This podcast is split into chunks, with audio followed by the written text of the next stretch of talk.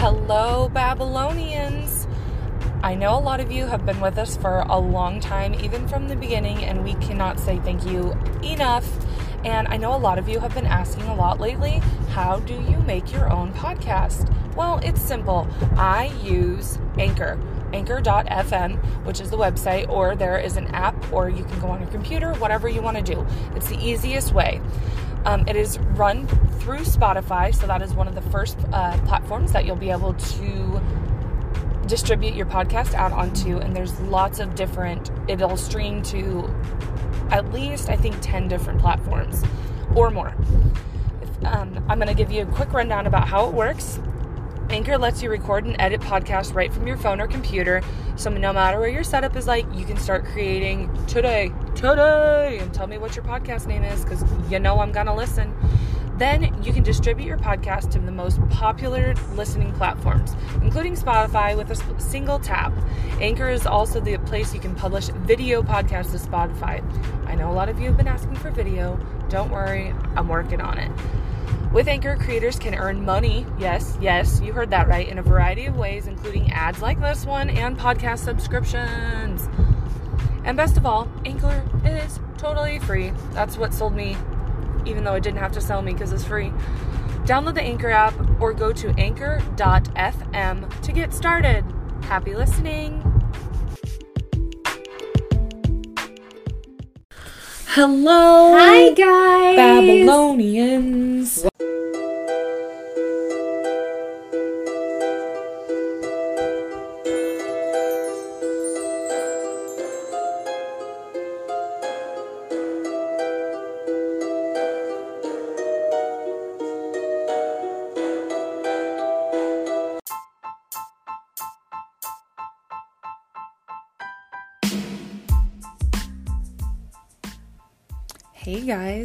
Today's episode is brought to you by Bruush.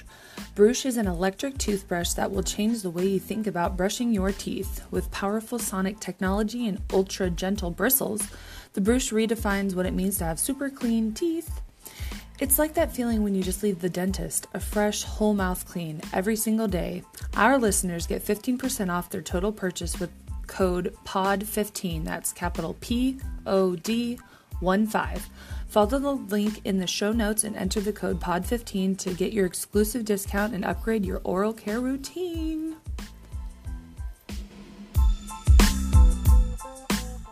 Why is today a special day? Pew, pew, pew, pew, pew, pew, pew, pew. It is our pew pew pew pew pew. Pretend those are fireworks. It's one year. Bloody Babbles is one year. Happy birthday to us. One year of ah, podcasting. One year. One year. That just gave me chills. We did it. We did it.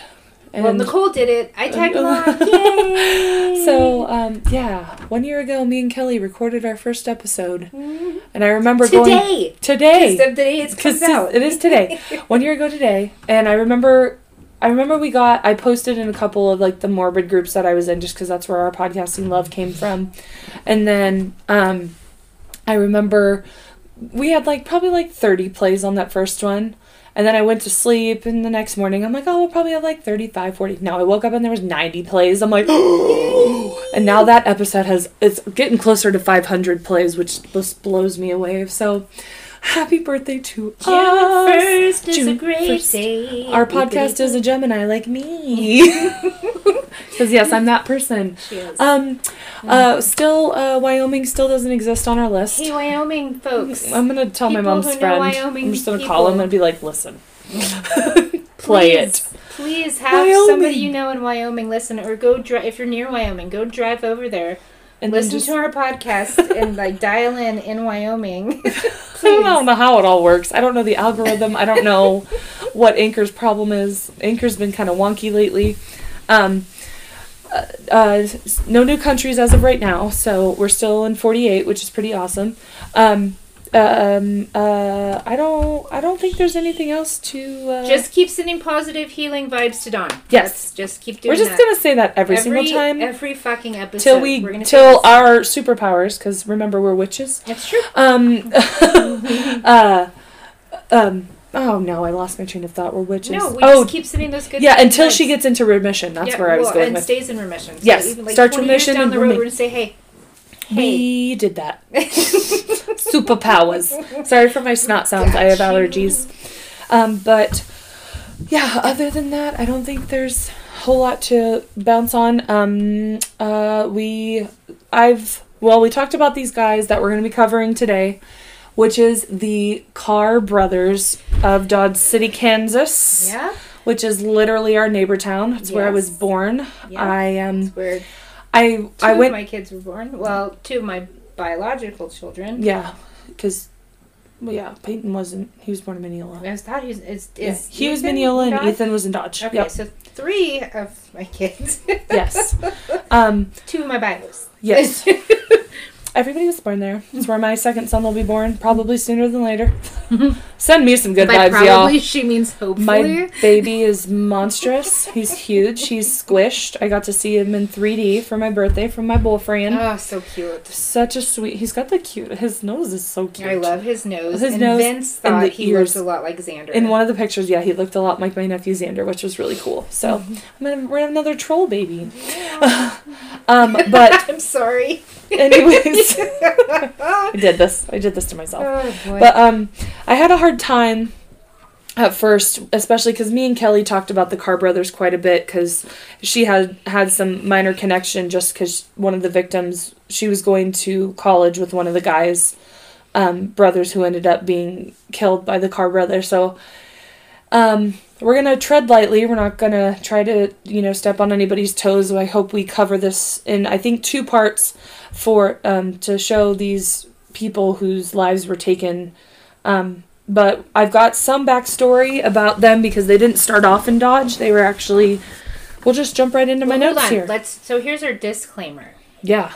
Um, we have been warned to tread lightly with this case because this is so literally close to home. literally Um, like literally well you guys heard our if you went back and listened to our listener story or the buddy babbles that we had a couple episodes ago we had several people who had went to high school with these guys encountered these guys so a lot of our friends and family Mm-hmm. listened to us talk about this so we are going to we know this is. We know this is. Um, uh, fragile right? Yeah, but you know what? This happened. These people did it.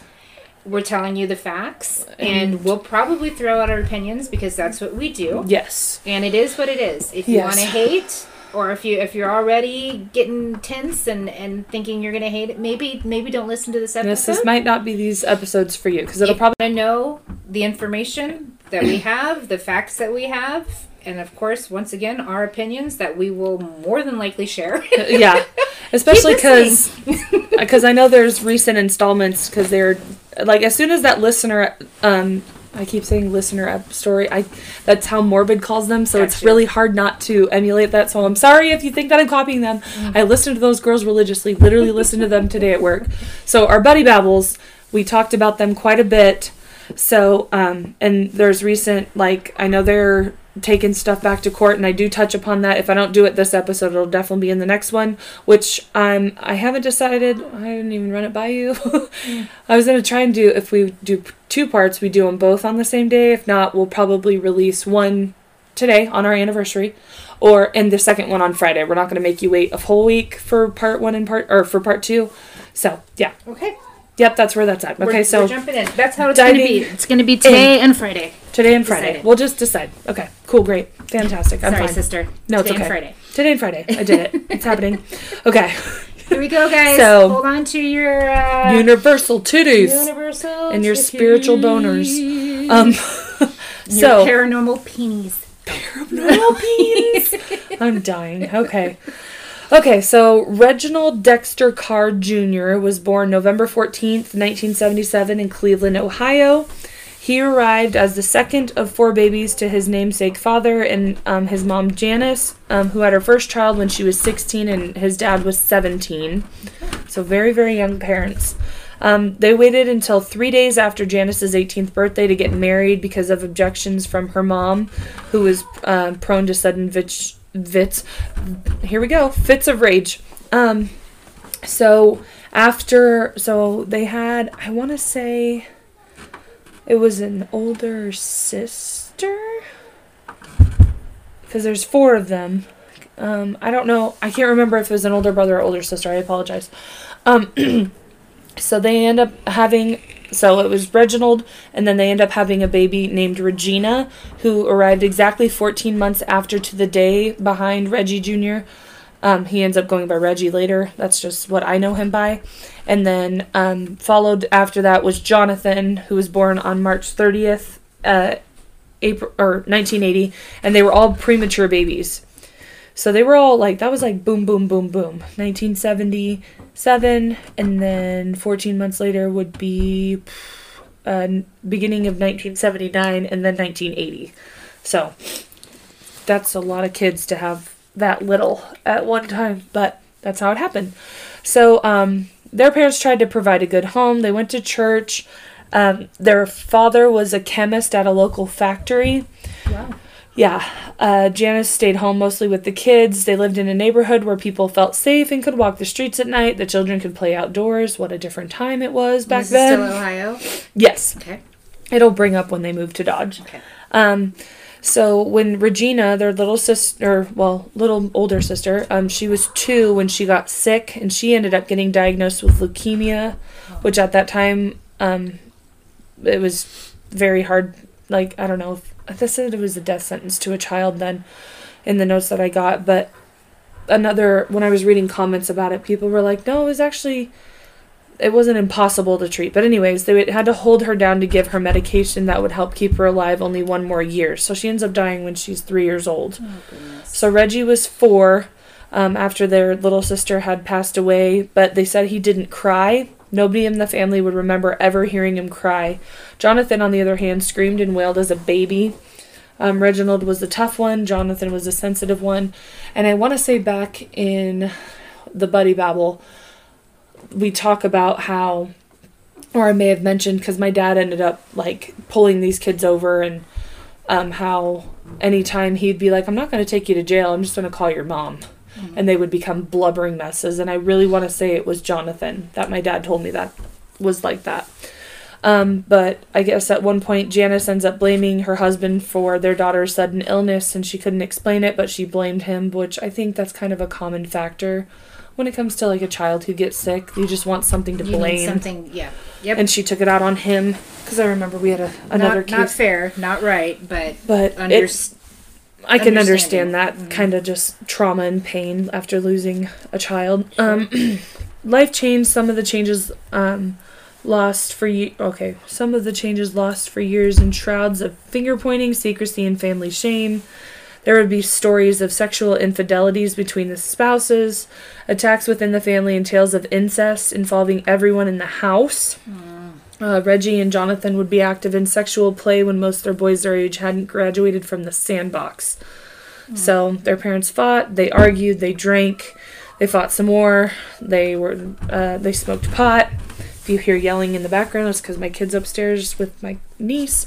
Um, uh, it was said that Reggie Senior would be abusive towards Janice, including hitting her, and she would fight back. Um, at one time, she yelled at him, she, "You're not going to hit me again," and she had a baseball bat. wow. Um, for years, Janice thought she had sheltered her children from abuse, but the children she'd learn later always they, but the children she'd learn later always know. Yeah. Fighting. and- and- sorry, babble moment. Yeah. They do. Kids, as much as we, think we can hide it from our children, or they don't see this and they didn't hear that. Oh, they do. They Yeah. do. They do. They And do. And if it's do, not-. I don't know, approached in a certain way, it, it just can just leave Oh yeah. it's going to leave its mark in Facts. obviously terribly bad ways. Um, fighting, hitting, slugging became the order of the day for Reggie and Jonathan. Then one day, when uh, their dad was at work, Janice ended up moving the children to her parents' house, and she hadn't told the kids she had planned to do that. Reggie didn't have much contact with his father after that. He was nine and Jonathan was six when their parents officially divorced in September of 1986. Reginald Senior quickly remarried and began a new family and eventually moved to California. So, from what I know, I knew because th- their mom ends up going on to get remarried too later on because I actually know their stepdad, like, literally had conversations with him. He's the sweetest man. Yeah, ever. so nice, so helpful. Um, Uh, he doesn't work at. Uh, he would help change my car oil. I'll just leave it at that. But yeah, had no idea he was their stepdad till literally not that like literally a couple weeks ago. literally been interacting with him for years. Um, but anyways, um, Beautiful, beautiful, wonderful. Man. so nice. Yes. Um, family members remember Reggie Jr. never got over the feelings of anger, resentment, and abandonment. Um, within a year, a little girl at uh, Harry Rice Elementary School ended up accusing Jonathan and several students of raping her during a fire drill. This is 86 still? or Um, this we know? is with within a year. So yeah, 86, 86, 87 87, yeah. Okay. Um, the accusation spread through the community, and Jonathan became known as one of the Harry Rice rapists. Oh boy. She ended up recanting her story later on, and it turned out she and her sister had been molested by a relative. Not great that they accused someone else, but awful that it was happening in another form or Yeah. fashion. Um, Jonathan was still taunted at school, and he- at seven years old, ended up trying to hang himself. Um, eventually, uh, Janice ended up sending her, sending him to live with her sister Phyllis, who was starting a career as a doctor in Brownsville, Texas. So they're in Ohio to Texas. Phyllis had left home in 1973 to attend college and become a pediatrician. She adopted children of her own, but she also, also, gosh, also occasionally took in her sister's kids. Excuse me. Um, Jonathan and Reginald stayed with Phyllis for a while in Brownsville. Um, they went to church every Sunday still. They loved getting away from the chill of Cleveland to the warmth of Texas. They liked to swim, fish. Um, when the boys were there, they seemed like fun loving boys and like just got to be kids. I don't know. Just Right. getting out of that. Probably not, it was obviously a toxic home and just then they'd end up going back home to their mom. Okay, it was an older sister. Okay, whew, there she is. Um, but as they got older, they just became accustomed to their mom dropping them off with relatives. Sometimes they wouldn't see her for days. Okay, so reading this, because this is an article that was out of, um, the notes came from the Wichita Eagle.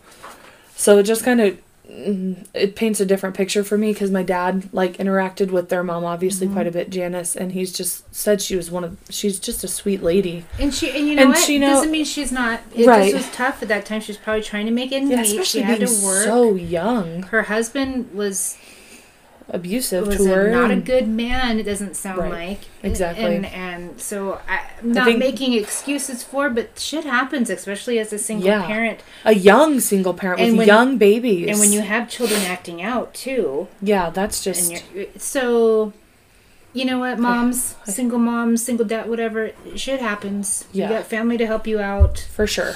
Good. Um, shit happens. So- so it, it is what it is. So I'm, I, maybe uh, you know painting a kind of an ugly, and, and perhaps maybe maybe she even knows. Maybe I wasn't the greatest mom at this time. She could have been going through She ends up. shit. She too. ends up. Com- it comes back around once we get to So- what they do. Shit happens. um, we all have yeah. life happens, and we're not. a- We don't. We don't always. I feel. I feel for her a Yeah. lot. Um, Yeah. Just when I was reading through these this stories and articles and just. whew.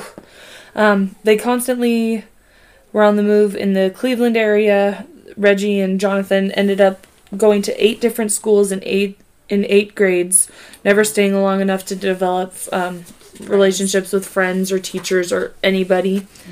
Um, Janice eventually started a new relationship that would last for years and eventually turned into marriage.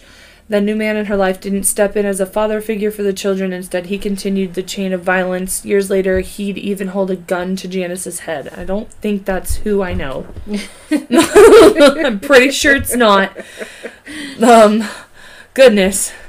Uh, okay, so yeah, I don't. I'm pretty sure. I'm, I could be wrong, but I don't think that's the same person. And if it is, I mean, okay, all right. I'm gonna just. Right. I'm fine. Let's I'm just fine. keep reading. So, um, her sister was a, the, like I said, a pediatrician, and she ends up setting a practice in Dodge City. With its close knit community and small town values, Janice figured that'd be a better place to raise her kids.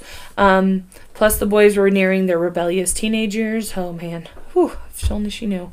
Um, the brothers picked on each other. They had BB guns and they'd shoot at any animals and each other.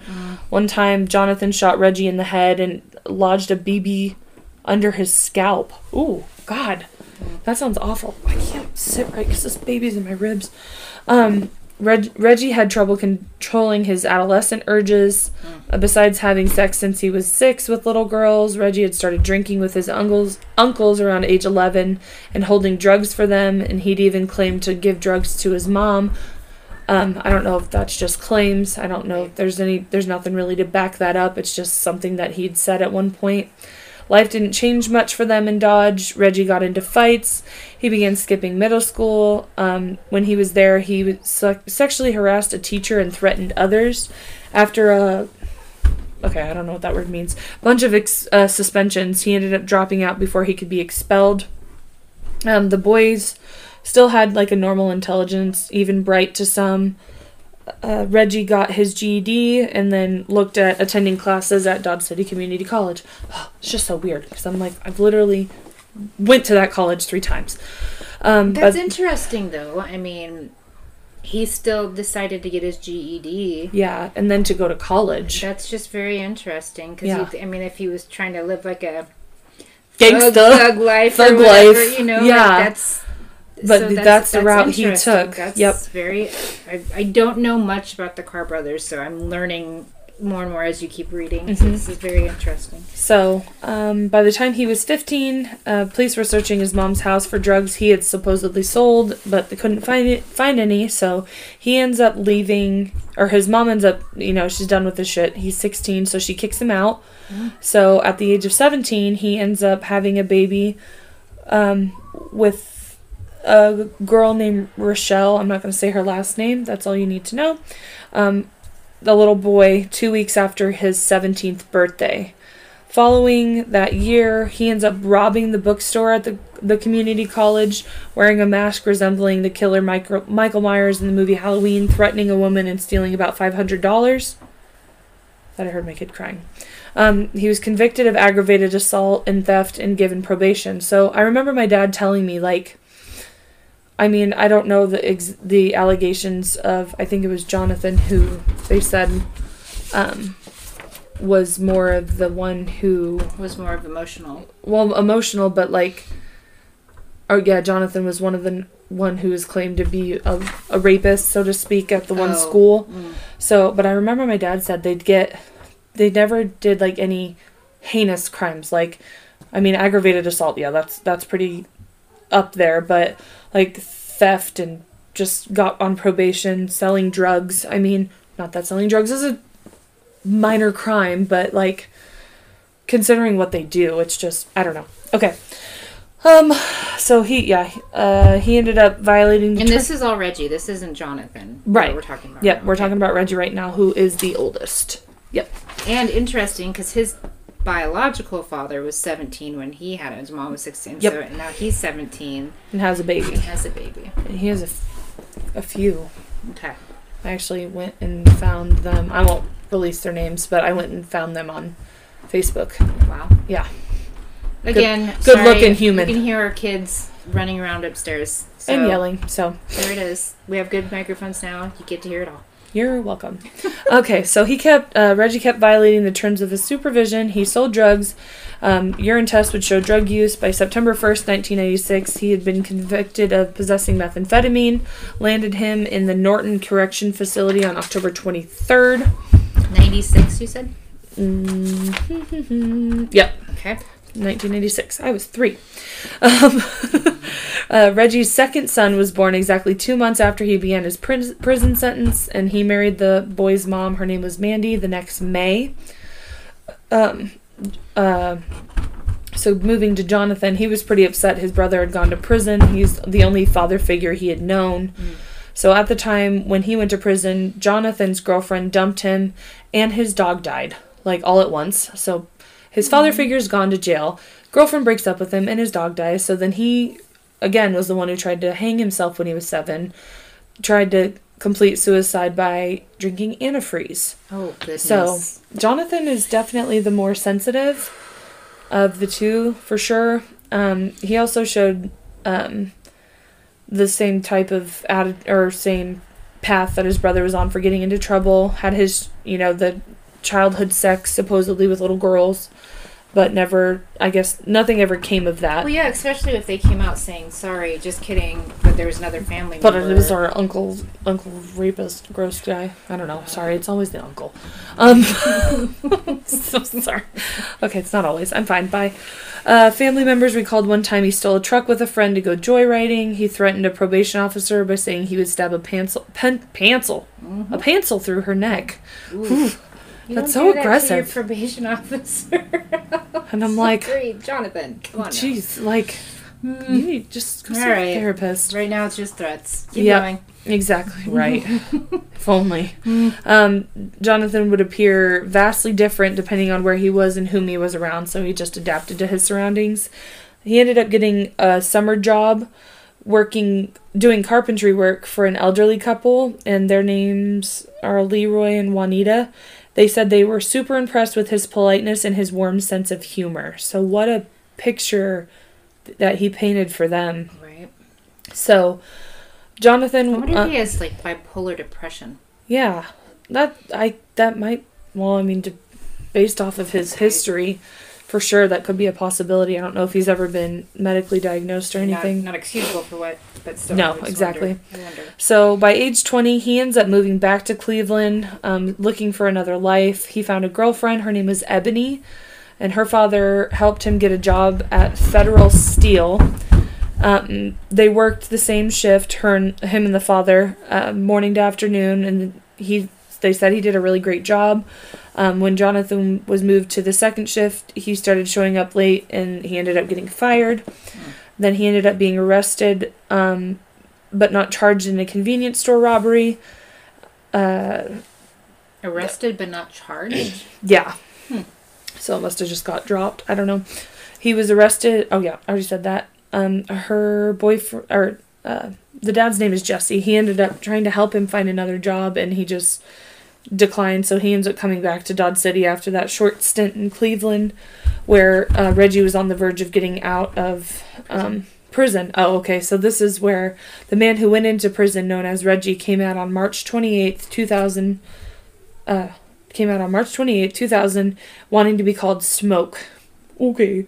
Um, he had uh, he no he had been a discipline problem behind bars. He constantly fighting and hurting people, flashing female guards. My God. Um, Real winner. Janice told told her elder son to stay away from Jonathan. He doesn't need to get he's he doesn't need to be getting into trouble. She ended up saying. So, uh, Reginald ends up moving in with Mandy because that's the girl he had married, but he didn't have a job. She supported him and their son, and then she ended up getting pregnant, and then they ended up fighting, and so by August they split. In October, this is all of 2000 uh, Reggie met a girl named oh, I'm not gonna say her name. I, I she's the one I looked up. Um, met a girl at a Dodge City nightclub. She was a nurse, made good money, and she was getting ready to move to Wichita, where Reggie's older sister lived. Um, Reggie had to remain on parole because of his charge for being his stint in prison. Um, he had to regularly regularly report to supervisors until the summer of 2001. Even so, he couldn't stay out of trouble. He was arrested for driving while intoxicated and was bonded out of uh, Ford County Jail on November 19th. Nine days later, he was back in jail, charged with forgery and facing a parole viola- violation. But he got a break because a new law cutting parole for nonviolent offenders, coupled with a clerical error, error, clerical error, bye, uh, gave him extra good time credit, which ended his uh, parole December 1st. Reginald posted bond on the forgery charge and once again became a free man. It was December 4th, Hey. Shauna's day of birth, 2000, when they decided to take a trip to Wichita. Hey, I was 20. I turned Yep. 20 literally that day. Yes. So, okay. So, I need, should have. You should have. I should have. um, okay, so let me see where I need to start this here. Um, we're going to take you to Wichita. Um, Going to Wichita. yeah. So, Seven Nation. I- I put in here a- back. I uh, put in here a a pronunciation for one of the victims' last names because I wasn't sure how to say it. Um, okay. So So this should happen on my birthday? that's when they headed to Wichita. Okay. Um, it actually it had the course of their spree or massacre, as it's called, um, started on December fourteenth. Okay. So um, ten days later. Okay. But prior to this, they didn't. Um, I'm just gonna go in order of what these notes Okay. notes are. So let's go in order. that evening, a th- it was a Thursday. We're going to meet a girl named Holly. So this is going to be the course of the evening of when these five people encounter um, the Carr brothers. She was um, a girl named Holly. She went to go spend the night at the home of her boyfriend. His name was Jason Befort. Yeah, Befort. He was 26, a science teacher and a coach at Augusta High School. He lived in a triplex condo with two college friends, Bradley Heyka, 27, who was a financial an- analyst, and Aaron Sander, who's 29, who had recently decided to study for the priesthood. So he's Oh. the one. Aaron's uh, brother was going to college with Kelly, Okay. and I'm pretty sure he graduated from Cimarron, if I remember correctly, because I know his mom still lives around here. I'm all like talking quieter, even though I shouldn't. But okay, it's because I'm nervous. But anyways, so um, when Holly arrived at the house, she was had her pet schnauzer Nikki with her. Um, it was around 8:30 that evening. Her boyfriend was not there, but his two roommates were. So she goes in. They're hanging out. Um, uh, Aaron's former girlfriend Heather, who he was still friends with, Heather Muller. She was a 25-year-old graduate student student at Wichita State University and worked as a church preschool teacher. Um, had joined them for the evening. So we've got right now we've got Brad, Aaron, Holly, and Heather are at the house, and um, her boyfriend Jason will get there later, and then the dog.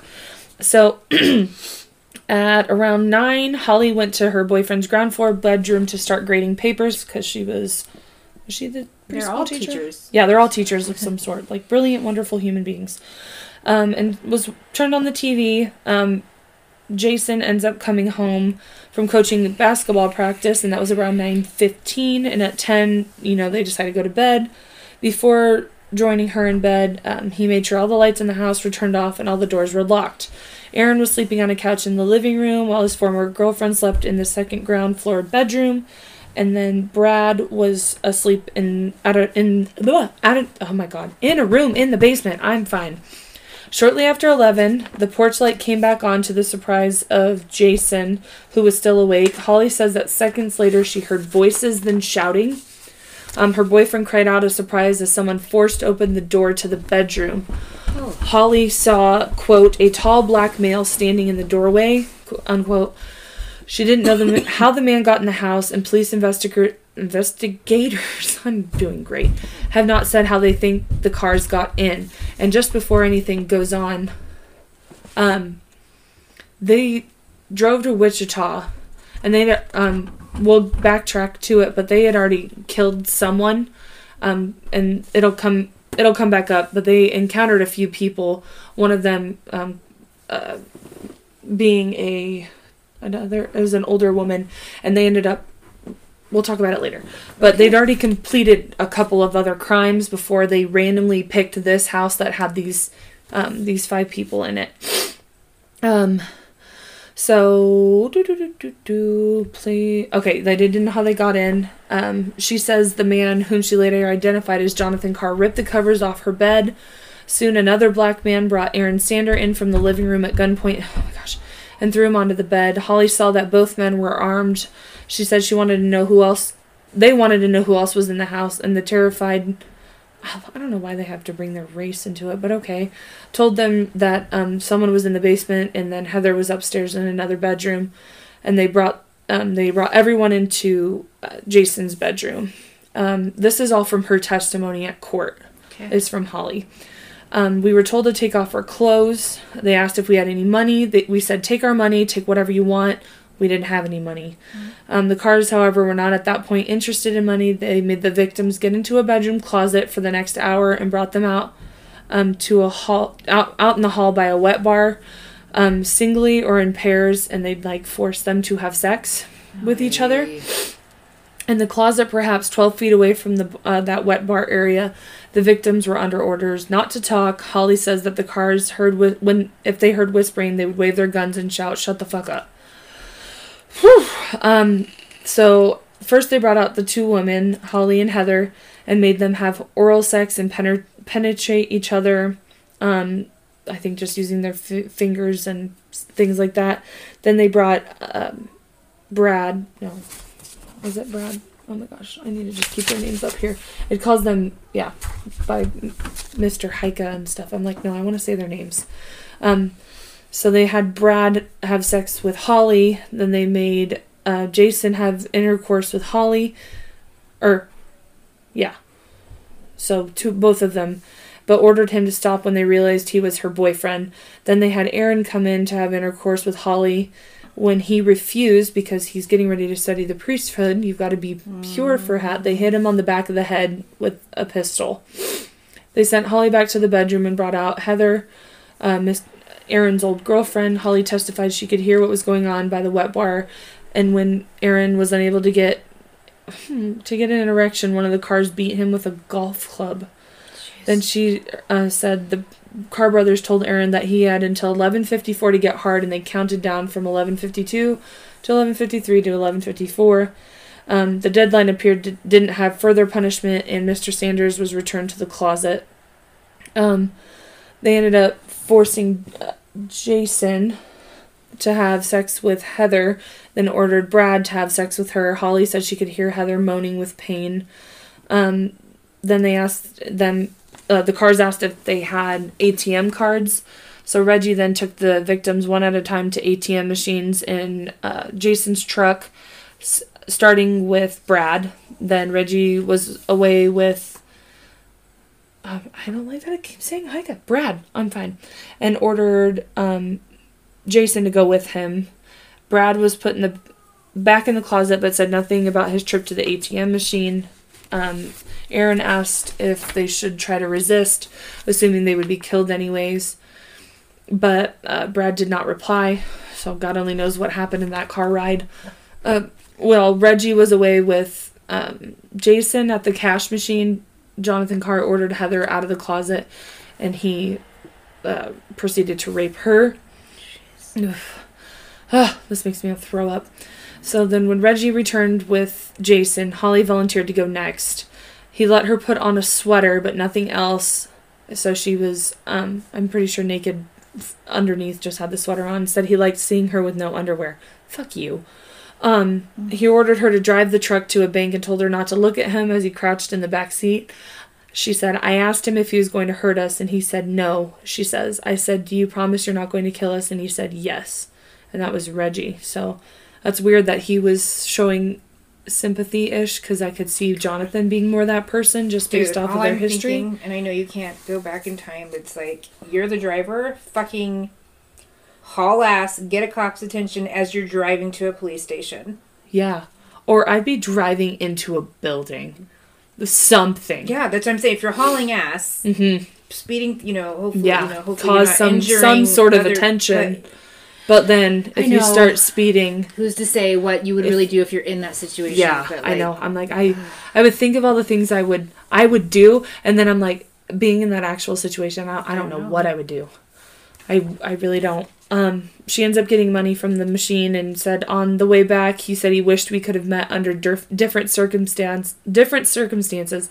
He said I was cute and we probably would have hit it off. Barf. Wow. You. Well, how fuck you. Well, yeah, Ah. and, and he's gonna tell you what he thinks you want to hear. To I mean, or what he knows you want to. Ah, golly. So he tells her that. So they got back to the house, and Reggie ends up raping Holly, and then he actually. This is gross, and just a trigger warning in some form or fashion, and ends up ejaculating in her mouth. Um, Jonathan Carr ends up raping Heather again, and then he rapes Holly one more time. So went from one girl to the other. They end up ransacking the house looking for anything for money. This part broke my heart um, reading this. They found a coffee can containing an engagement ring Jason had bought for his girlfriend. That he, and he tells Holly He's like, That's for you. I was going to ask you to marry me. Oh my gosh. And she, um, Holly learned her boyfriend had planned to propose to her the following Friday, right before Christmas on December 22nd. At one point, um, Holly said, Reggie said something that said something that scared me. He said, "Relax, I'm not going to kill you yet." so they end up getting into all into one vehicle, and I want to say, yeah, it's Aaron's car, um, and takes them into out in the freezing night. You know, it's December, it's cold. At midnight, it had been 17.6 degrees, and there was snow on the ground. The Carrs let the women wear a sweater or sweatshirt, but they were barefoot and naked from the waist down. The men were marched into the snow completely naked. The Carrs tried to force all the victims into the trunk of Aaron Sanders' Honda, but realized five people would not fit. Oh my god, this make me cry. Mm. And made only the men get in the trunk. Reggie ordered Holly to join him in the to join him in Jason's truck and that followed behind and Jonathan drove the Accord with the three men in the trunk and Heather on the inside. As he drove off, uh, Holly noted the time. It was 2:07 a.m., 3 hours since the ordeal began. After a short drive, both vehicles stopped in an empty field, and it was a soccer field. Uh, Reggie ordered Holly to go sit in with Miss uh, Miss Moeller, Heather in uh, Aaron's car. A moment later, she saw the men line up in front of the Honda. In her testimony, she said, "I turned to Heather and said, they're going to shoot us." I just, I don't know. I'm just filled with like I could feel their fear just reading this and her testimony. Um, Moeller stood next. Okay, wait, Muller, Muller, Muller, Muller. Oh, Heather stood next to Aaron, her former boyfriend, while Holly stood next to her boyfriend Jason. The Carrs ordered them to get away and kneel, or turn away and kneel in the snow. As I was kneeling, a gun gunshot went off, is what Holly recalled. Then I heard Aaron say, or I heard Aaron. I could distinguish Aaron's voice. He said, "Please, no, sir, please." The gun went off. Oh my gosh This makes me sick. This makes me just so sick and sad and just. Holly heard three sh- shots before she was hit, so they were shot execution style. Um, she goes, I felt the bullet hit the back of my head. It went gray with white like stars. I wasn't knocked unconscious. I didn't fall forward. Then someone kicked me and I had fallen forward. I was playing dead. I didn't move. I didn't want them to shoot me again. So I don't know if it brings it up later, but she was wearing a barrette in her hair or a clip of some sort mm-hmm. that deflected the bullet. So it ended up that's what ends up saving saving her life. And getting them having mm-hmm. this testimony. Oh my gosh. Yeah, and having to relive all of this Grab for a them. Kleenex real quickly, guys. Yeah, I know. Um, so she was laying in the snow. The Carrs um, got into Jason's pickup and ran over their body. So not only did she just survive getting shot in the head because of her bullet saving her life, she ended up feeling the truck go over her body too. Um, she goes, I waited until I couldn't hear anymore. She says, then I turned my head and saw the lights going. I looked at everyone. Everyone was face down. Jason was beside me and I rolled him over. There was blood squirting everywhere, so I took off my sweater and tied it around his head to try to stop it. He had blood coming out of his eyes. Um, she saw Christmas lights in the distance, so she was barefoot and naked because she took her sweater off with a bullet wound in her by in her head. She managed to walk more than a mile in the freezing cold through the snow, across a field and a construction site, around a pond, through the brush, until she reached the house with the Christmas lights. She pounded frantically on the door and rang the doorbell until the young married couple woke up. Oh she goes, Help me, help me, help me. She pleaded, We've all been shot. Three of my friends are dead. At the time, Holly thought her boyfriend was still alive. Um, they wrapped her in blankets and called 911, but she would not, or reached for the phone to call 911. She didn't let them call. She was afraid she would die and wanted to tell what had happened. She described the attacker, attackers, what they did, and the couple listened in amazement at her courage and determination.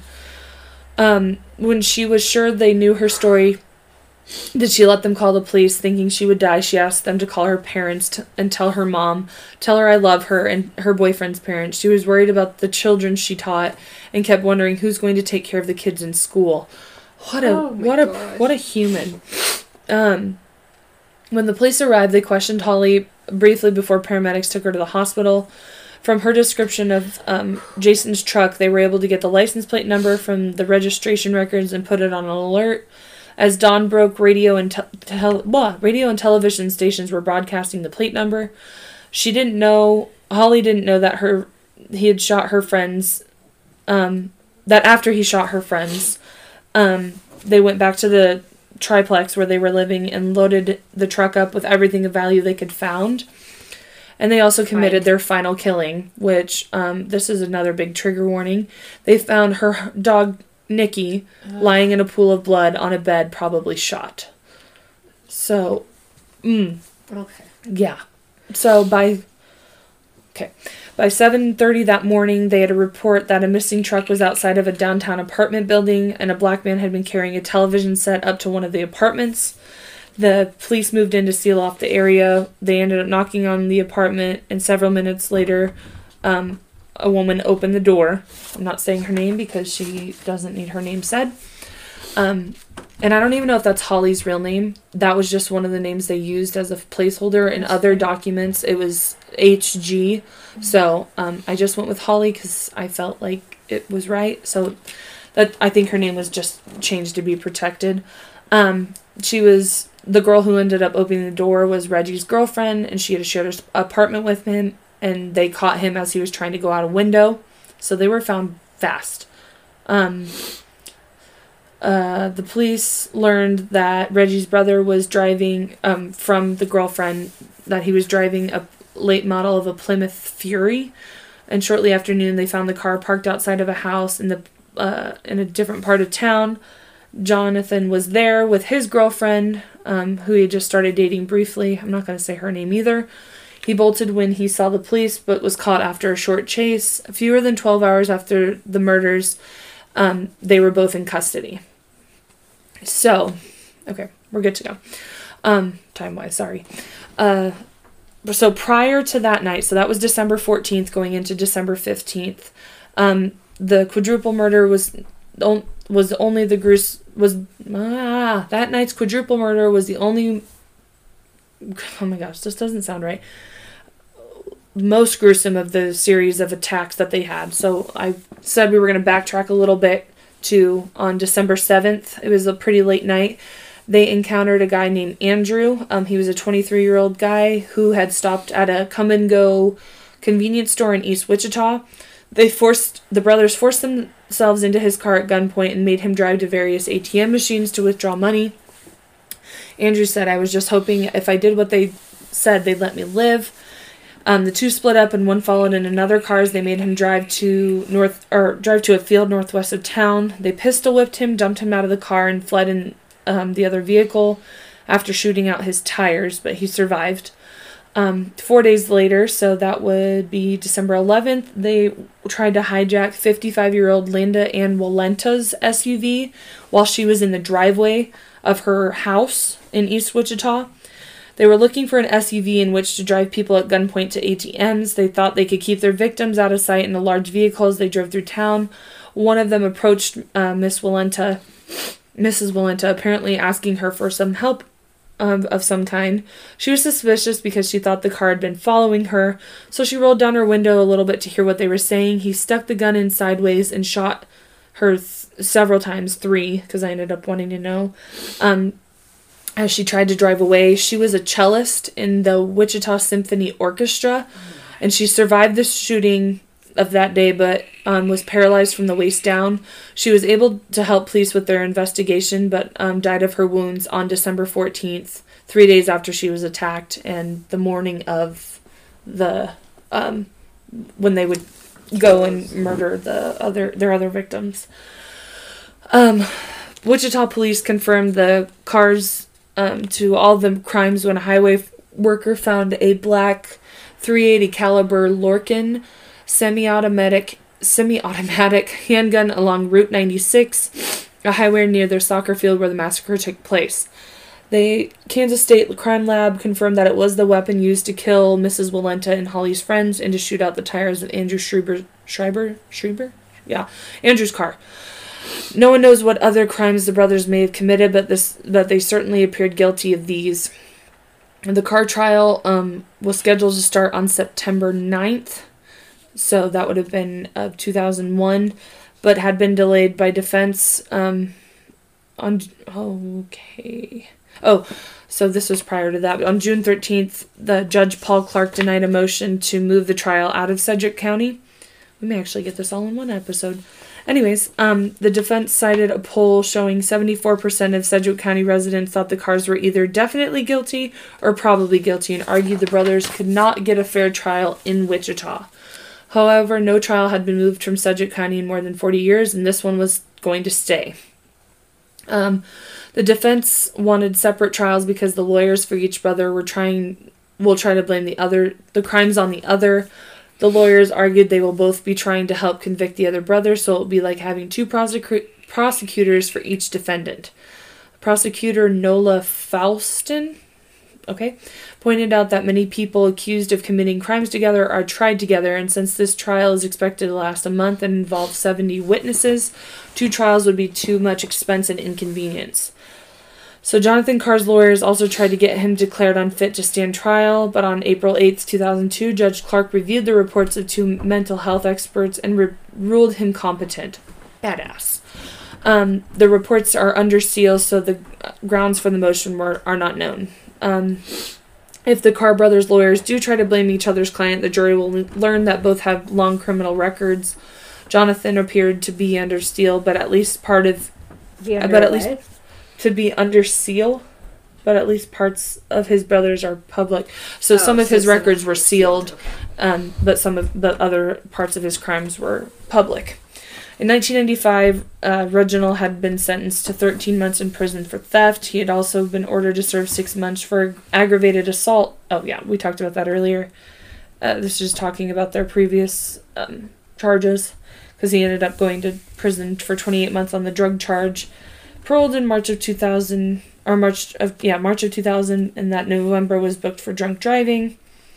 Police mistakenly let him out 6 months early on December 5th. Uh, well, okay, December 4th is what it was. Was when they headed to Wichita just 2 days before they robbed and beat Andrew and then started their week of crime. Had police followed correct procedures, Jason, Brad, Aaron, Heather, and Anne would probably still be alive if they wouldn't have let him out of prison early. So what happened to Holly when she got run over? Do we know? Or is that gonna? What She- what, what injuries did she sustained? What what? do I we- don't. Um, I don't know if it talks about what. Okay, I don't even know. I don't know if it just ran over her legs gotcha. or if it was just a partial. Because um, wide coverage. Heather's mom. oh wow, I Holly's- was wondering. when she was on her hands and knees when the um yeah i don't i don't i don't know if she sustained any injuries from being run over by a car um but the fact that she walked in the freezing cold Yeah. naked so obviously it wasn't enough to like break anything in her body or that she was running on pure adrenaline and so if more if those came up it wasn't until later Gotcha. um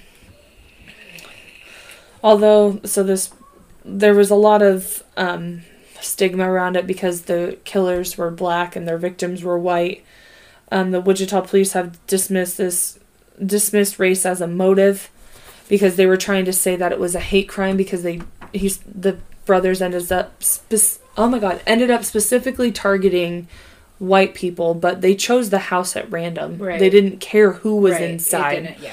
So that was dismissed really and that's that was a big one when i was looking at different forums and different people who've talked about this because it's it's pretty widely all over the internet like if you look up the Carr brothers you can find so many things there's a really good podcast i watched on youtube i'll have to find the link of it again and give them credit because he did a really excellent job on covering this case too um but like it was just It was just hate in general, not Yep. about.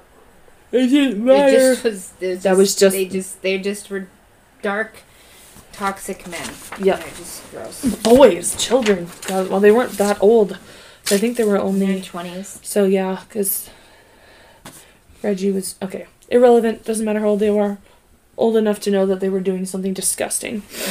And um, Prosecutor Foulston said that the Carrs brothers chose their victims at random not because they were white, but the motive was robbery. I mean, they Right. even like that kid Andrew. They stopped him just to go to different ATMs. Um, she quote said or said quote, "Oh my goodness, I'm yawning. I'm so sorry." Reasonably, it reasonably appears that these were in uh, isolated incidents where individuals were chosen at random, a random act of violence. The fact that the defendants and victims happen to be of different races has no bearing. Let's just look at the underlying crimes. Right.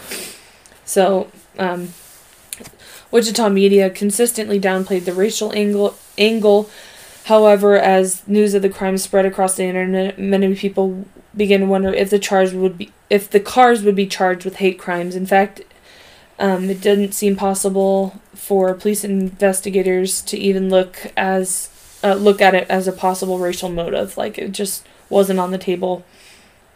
Um, Um, according to the testimony of April 2001's preliminary hearing, in which prosecutors determined whether they had enough evidence to support charges, Mrs. Foulston never asked Holly or or Andrew if the Andrew if the brothers used racial slurs or expressed hatred of whites. Um, it was true and said that Reggie did have a girlfriend who was white, and it may be that the race of victims was unimportant to him. At the time, Jonathan was wearing a FUBU sweatshirt, a popular brand with black wrappers that is said to stand for stand for for us by us. Uh, some it was said some black people were um, wearing this FUBU clothing as a statement of bl- black solidarity, if not the outright rejection of white. So, just uh, bending any possible angle. Yeah, of- I wore try- FUBU. So Yeah, come on, Like, I. I'm pretty sure I did too. I had I- I sweatshirts don't- and sweats. Um, Now, Yeah. if that was the meaning behind it, I had no idea. So, but like, I didn't wear it because I liked it. I just exactly. it was just a popular brand, and it was just nice to wear something branded yeah. at that point. Um, so, bum. yeah, just talks about more about their different races. Among them are um, just getting more to the point. They talked about it. What they used was excessive violence, a pattern of similar attacks, and the cold bloodedness of an execution style killing.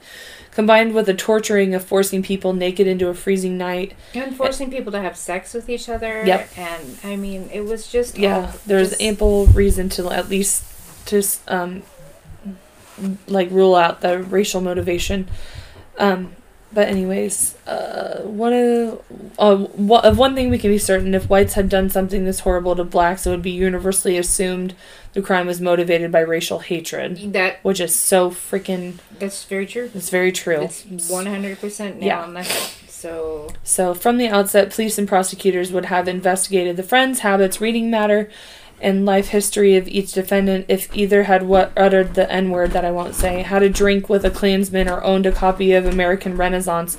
This would be discovered and brandished as proof of racial hatred. In the Carr case, there's there there have been no invest, eh, investigation at all. Instead of searching for possible racial, I don't know what that word is, animus, animus. I don't know. The authorities have simply declared there was none. Um, Mrs. Foulston dodged the racial question by pointing out that Kansas does not have a hate crime statute, but the state does specify harsher penalties for bias crimes. Given that the Carr brothers face the death penalty, this is moot point, but Mrs. Foulston has made no attempt to apply these provisions. yeah, I don't understand. Is it just because people want harsher punishment? I understand if people want a harsher puni- punishment on these Mhm. men, but I don't understand why the uproar. I, I it, Yeah. it, it it doesn't. What was done to these people, black, green, purple, whatever, white? You know, it was awful. It was Yeah. it was wrong, and and and I I I don't I don't know. I don't know what the race. I, I think it just has.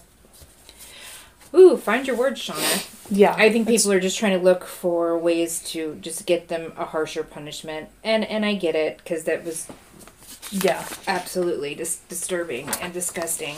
But at the same time, the toss of the coin, had they been white and did that to black people or Asian people or whatever, it Yeah. more than likely It would have been a that, hate. that there wouldn't there wouldn't be any question of whether it's because fucking white people suck half the time. Sorry, I'm Yeah. white. I can say that. Yeah. fucking I'm Ugh. pretty sure like a majority of the killers we've talked about on here have been mostly white people. You know, Like- so I kind of feel like if it was a white, but not that I'm I'm giving them leeway, but if yeah, Yeah. but, uh, but yeah, fuck you. Should, should, Mm. I don't know. I It- this mostly goes on the more of the notes just talk about just the racial side of it um, we'll get more into um, the police and media reactions to these crimes um, to think about race or draw larger conclusions or even express outrage or typical of today's today's whites in stark contrast to the sustained fury we have ex- we expect from blacks if the races were reversed.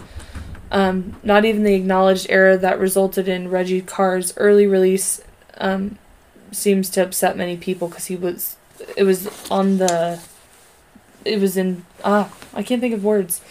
Um, he was set to possibly be let out um, it, it's uh, obviously upset everybody I would be upset too um, Brad Heyka's dad was very angry saying he was appalled a mistake like this could lead to such a severe consequences for so many people right. but Aaron Sanders' father was passive.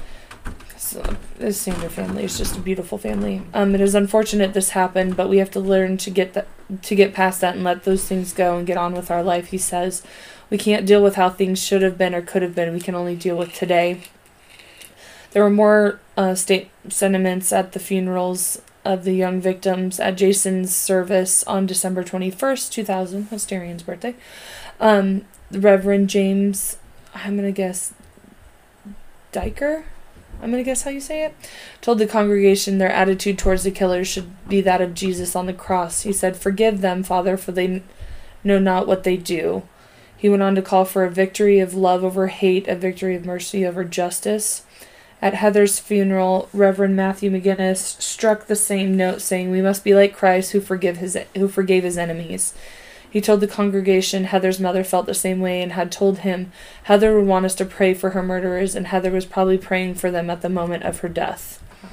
I'm like, what beautiful freaking humans Yeah. this had to happen to. And then it says, to what extent does this turn the other cheek mentality explain why five whites failed to fight back against the two attackers? Three of them were young men, surely capable of serious resistance, and there must have been several opportunities for it. When one of the Carrs was out at the ATM machine with a woman, it meant there were three guys in the house with a lone assailant. While the man was busy raping a woman, how difficult how difficult would it have been to overpower him? Um, at some point, it must have been become obvious the Carrs intended to kill all of the witnesses. They should have, they could have had nothing else in mind when they were marched into the snow and tried to stuff all five into the trunk of a car. There was no money to be had from ATM machines. All that was left was to make sure no one could testify against them. Why, therefore, did five young men and women kneel obediently in the snow to be shot one by one? Were their spirits completely broken from hours of humiliation? Were they so stiff from the cold they could hardly move? Or had they been si- simply denatured by the anti. Um, what? By the anti white of guilt that implies whites deserve whatever they get? One does not wish to think ill of the dead, but these three men showed little manliness. Ew. Who said that? I don't. Um. It is worth noting that in the home of three young Kansas men, there does not, there didn't seem to be any firearms. No doubt these men believe what they, what they had been told that guns are nasty things, best left in the hands of the police, who will always be there to protect us. Holly, who was clearly a gr- woman of great determination, testified that at one point when she was on her hands and knees and that one of the Carr brothers was unzipping her pants, he laid a silver automatic pistol on the floor two feet away from her. She thought about making a grab for it, but realized she had no idea how to operate a gun and instead submitted to rape and attempted murder. Had she known how to use a weapon, her four friends might be alive today. I don't know who. So people are just okay. It's just this, like, how could they have not taken one of them down when one is the other? But I'm like, when you're so. And you're scared. It, these people all it sounds like they all loved each other. They all had a good relationship.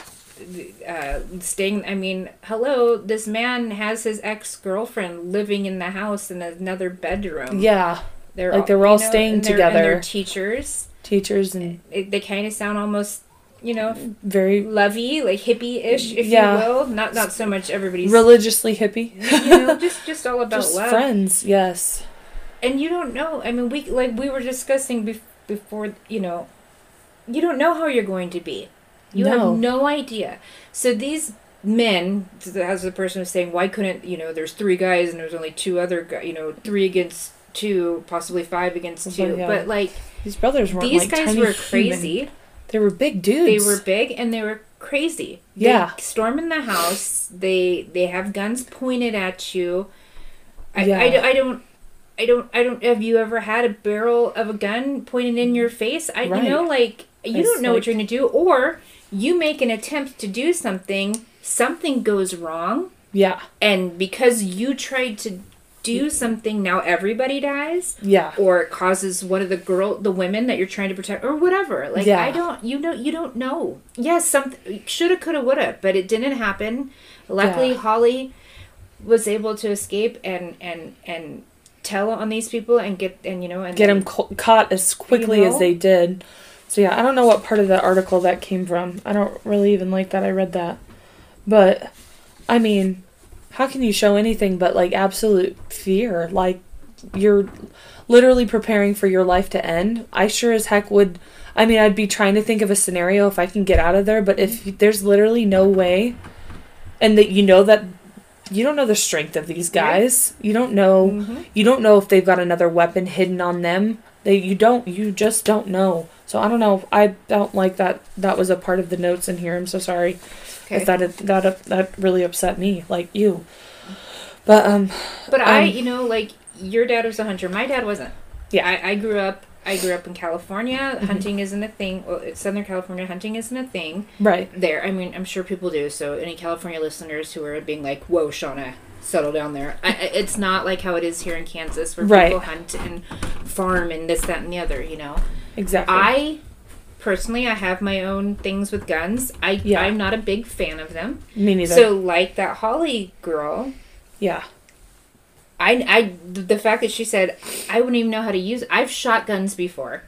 yeah. as But, in that moment, know, as far as to know, is the safety on or off? yeah, I mean, knowing I- my luck, not to not that I hope for hope, but I would go click the freaking gun and the safety be on. The guy'd be like, "Really?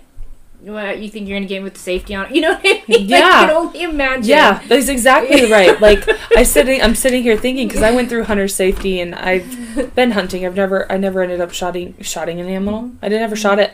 Ran one over, took it home, and I ate him. But never, I couldn't. I don't know. I think it was more the fear of like just being a disappointment to my hunter dad. Yeah. But um, like, uh, like I'm sitting here sitting. The first gun I ever did at hunter safety was a 22, and I'm like, I don't even, I don't even know if I'd know how to or where the safety even is. I don't know how to turn it on and off. Yeah. And, and I know when I remember when I went shooting with my dad, um, I was aiming at a target, and my dad was like, "Good job, little squirrel! Look at that!" And I didn't hit where I was aiming.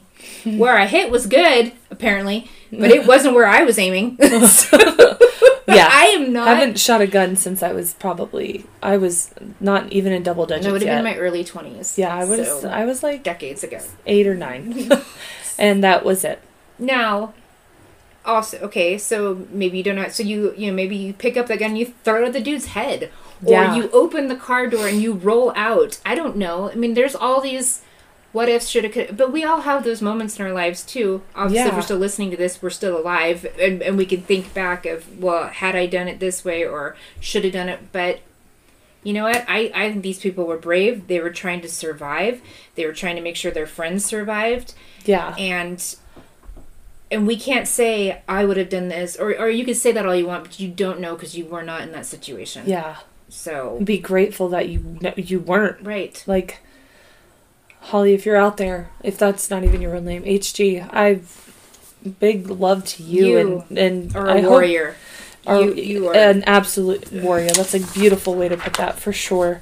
Um, as this is all like they've they were sentenced to death is what both brothers ended up receiving.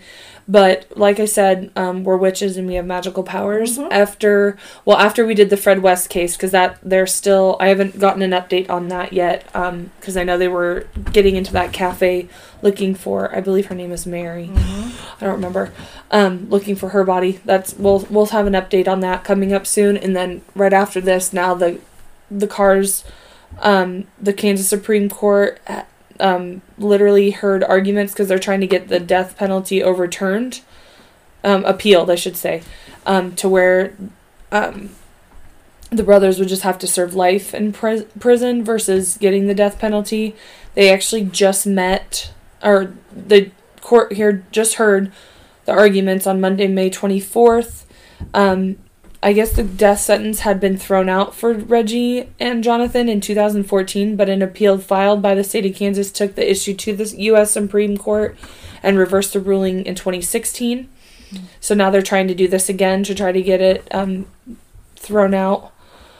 Um, there are still okay. There were still a, about 20 remaining issues that had not been decided in the 2014 appeal case. So the Kansas Supreme Court heard arguments on those issues and have taken the cases under advisement. A ruling will be issued at a future date, but the court did not indicate when the final opinions would be issued. So it's now June 1st, and so that would have been like two weeks ago when they heard the arguments for the Carrs because I was looking that up today to see the update from them. So, well, we got this in all one big awful shebang for you guys. Yes, we have Um, to change that intro a little bit. Yep, already edited and fixed. You guys didn't even know. Hey, what? Hey-o. What Charlotte talking about? We have no idea. It's fine. We don't really ever do. We just hope to God we can read our notes and tell these stories with as much Were you justice guys a blubbering possible. mess like me? Like I had to make sure I didn't start. That's how we cry here. We're very aggressive criers, and like I had to maintain composure, and I just kept looking up, and I, I wouldn't. like and not- not, looking at me. For and I will not look at Shauna's face when she starts crying, especially um almost I'm Whew. I'm in my third trimester now, guys. Like Hey, baby Apollo will, will be here sooner than later, which is crazy to think about. Um but yeah, so emotions. She gets very emotional, and, so, and because I'm just emotional as is, Yeah. she couldn't look at me. and then I couldn't. I'm looking at her now, and her eyes are still wi- wi- wiring up. I'm watering up. I'm fine. Um, man, oh man, oh man. So that is the way too close to home story of case of the nasty Carr brothers. Yes. Um, oh, I guess I didn't mention it in there, but at one point, it was another article I, I didn't end up, uh, I forgot to add into the notes, but um, at one of the court hearings, I remember them talking to their mom, Janice, Really. and she's, um, she had came out and she was just like, I'm so sorry that this happened. I'm sorry my boys did this to you. I wish and hope you can forgive me for not giving them the upbringing they needed to Oh, um, to have them become these people. Like it wasn't your fault, Janice. No, it, it not was in a million- Your fault. like they were already it was Unfortunately, it was. It, it is what it is, but it wasn't you. no. It wasn't you. It was them. But uh, like as a mom, like yeah, I s- could. Holy Toledo. Yeah, that's a lot. Like both not only one of your sons but both of them. Two of them. yeah. Like oof. And already having to go through what they went through like losing a child and she was just a young mom herself. Like that woman's been through so much. And I hope she has peace. I hope she's and for people who can forgive killers like that like because the, the like they said aaron's father said and what they said at their funerals about how heather was probably praying for these killers as they were doing what they were doing to them like what i hope they are resting insanely peacefully on the other side Yep. Ugh. so um, oh, but regardless, what happens with those Carr brothers, they're, they they will never get out of prison. No. So either they stay in prison Oh. forever, or they get the death penalty, which is Right. lethal injection here. I believe right? so, yeah. So I mean, I don't think I don't think we do executions anymore. yeah so- or electric chair that's what I meant. But yeah, Yeah. that's what I meant when I said that. I mean, guys. I don't think they, in just a personal opinion of mine, like they didn't show any mercy for their, no, um, agreed. their for these random victims that they their took their lives. So Well, and that's the thing too. It wasn't just uh, okay. It, it might have been easier to just boom in the head, boom in the head. But You know what I mean? No, Yeah. they did. They tortured these. They people. tortured they had them. them do some awful things to each other. to each other, to them, to the to, yes, to them, and then too. taking them at different times, and then like the fact that um, I think it was Jason that came back. and didn't talk and then didn't what, talk about yeah. what happened in the car. Like we don't know what happened in Right. that. Only he did, and it, it went with him, and that's just it's absolutely fucking heartbreaking. And it's just, I hope, um, I hope you guys feel we did this case justice, especially just because there's so many people that we know that it have encountered these boys. Like mm-hmm. I think my mom said they, I don't know if she had them on probation. I think she did, and I know my dad. I think my dad literally pulled them over days before they were getting ready to head to Wichita, like right after Reggie got out of jail. Like Crazy. literally, like my family encountered them, and I Vince. Vince went to high school. or yeah, like Yeah. not partied with them, but was at a party with them. Yeah, they were just at the same place, same time, and we had mentioned that back in our buddy babbles, like when people had encountered them at different times, or their family members saying, "Oh, my uncle's gonna get out of here and come kill you." Like Yeah. it's just absolutely devastating, and These were not good men, and I'm No. glad they got, were caught soon. I mean, so fast. but it sucks the other people that had to uh, become victims as well. Um, exactly. But thank goodness for Holly's survival skills and um, Thank God for that freaking hair barrette. Golly, Like, yeah. Right. like that's and for not being ran over to where she couldn't get up and run Mhm. and go. So put all your Christmas lights, leave them up all year round. We're not going to be the we're not going to those those Christmas lights could save somebody's life. You never know. you never know. But um, our intro sound is always our fantasy and world music by the Fighters. You guys know where to find us. Um, for future buddy babbles, make sure you guys reach out and send us those stories. I've already got one story started for the next one. When we do that, we'll do them every once in a blue moon, just depend on how many stories we get. So please send those to us. Always, anytime, Um, all the time. Yep. Uh, you can email us Bloody Babbles Podcast at gmail. Uh, slide into our DMs on Twitter at Bloody Babbles or Instagram is just Bloody Babbles Podcast. Message our Facebook page. If you know us personally, just message us because that's what my friend did. Well, actually, she messaged me on Instagram, but yeah. So, all right, you beautiful Babylonians. Happy Um, birthday to us. Happy birthday to us on this singular episode. all right, until next week, guys. Babylon. Babylon. Have you ever wondered what shows are like in foreign countries, but the language barrier is what stopped you from giving them a chance? My name's Maggie, and I host the podcast Have You Seen It? Where I talk about TV shows from countries all around the world. If you're like me, you spend more time on Netflix looking for something to watch than actually watching something. So if you don't want to spend time scrolling through Netflix or even Hulu, check out my podcast for some show suggestions. I talk about the plots, tell you who the cast is, what I liked and what I didn't like about the shows, and I also throw in some fun facts about each country, tell you where in the world the show takes place, how close they are to any other shows that I've already covered, mention any cultural differences or similarities that I noticed, and my favorite part are the words and phrases that I picked up while watching these shows. You can check out Have You Seen It on Apple Podcasts, Spotify, iHeartRadio, Google Podcast, and most other places you listen to your favorite podcasts. You can follow the podcast on Twitter and Instagram at official HYSI. That's O F F I C I A L H Y S I. And make sure to like the Facebook page at facebook.com slash official HYSI. Let me help you find your new favorite show.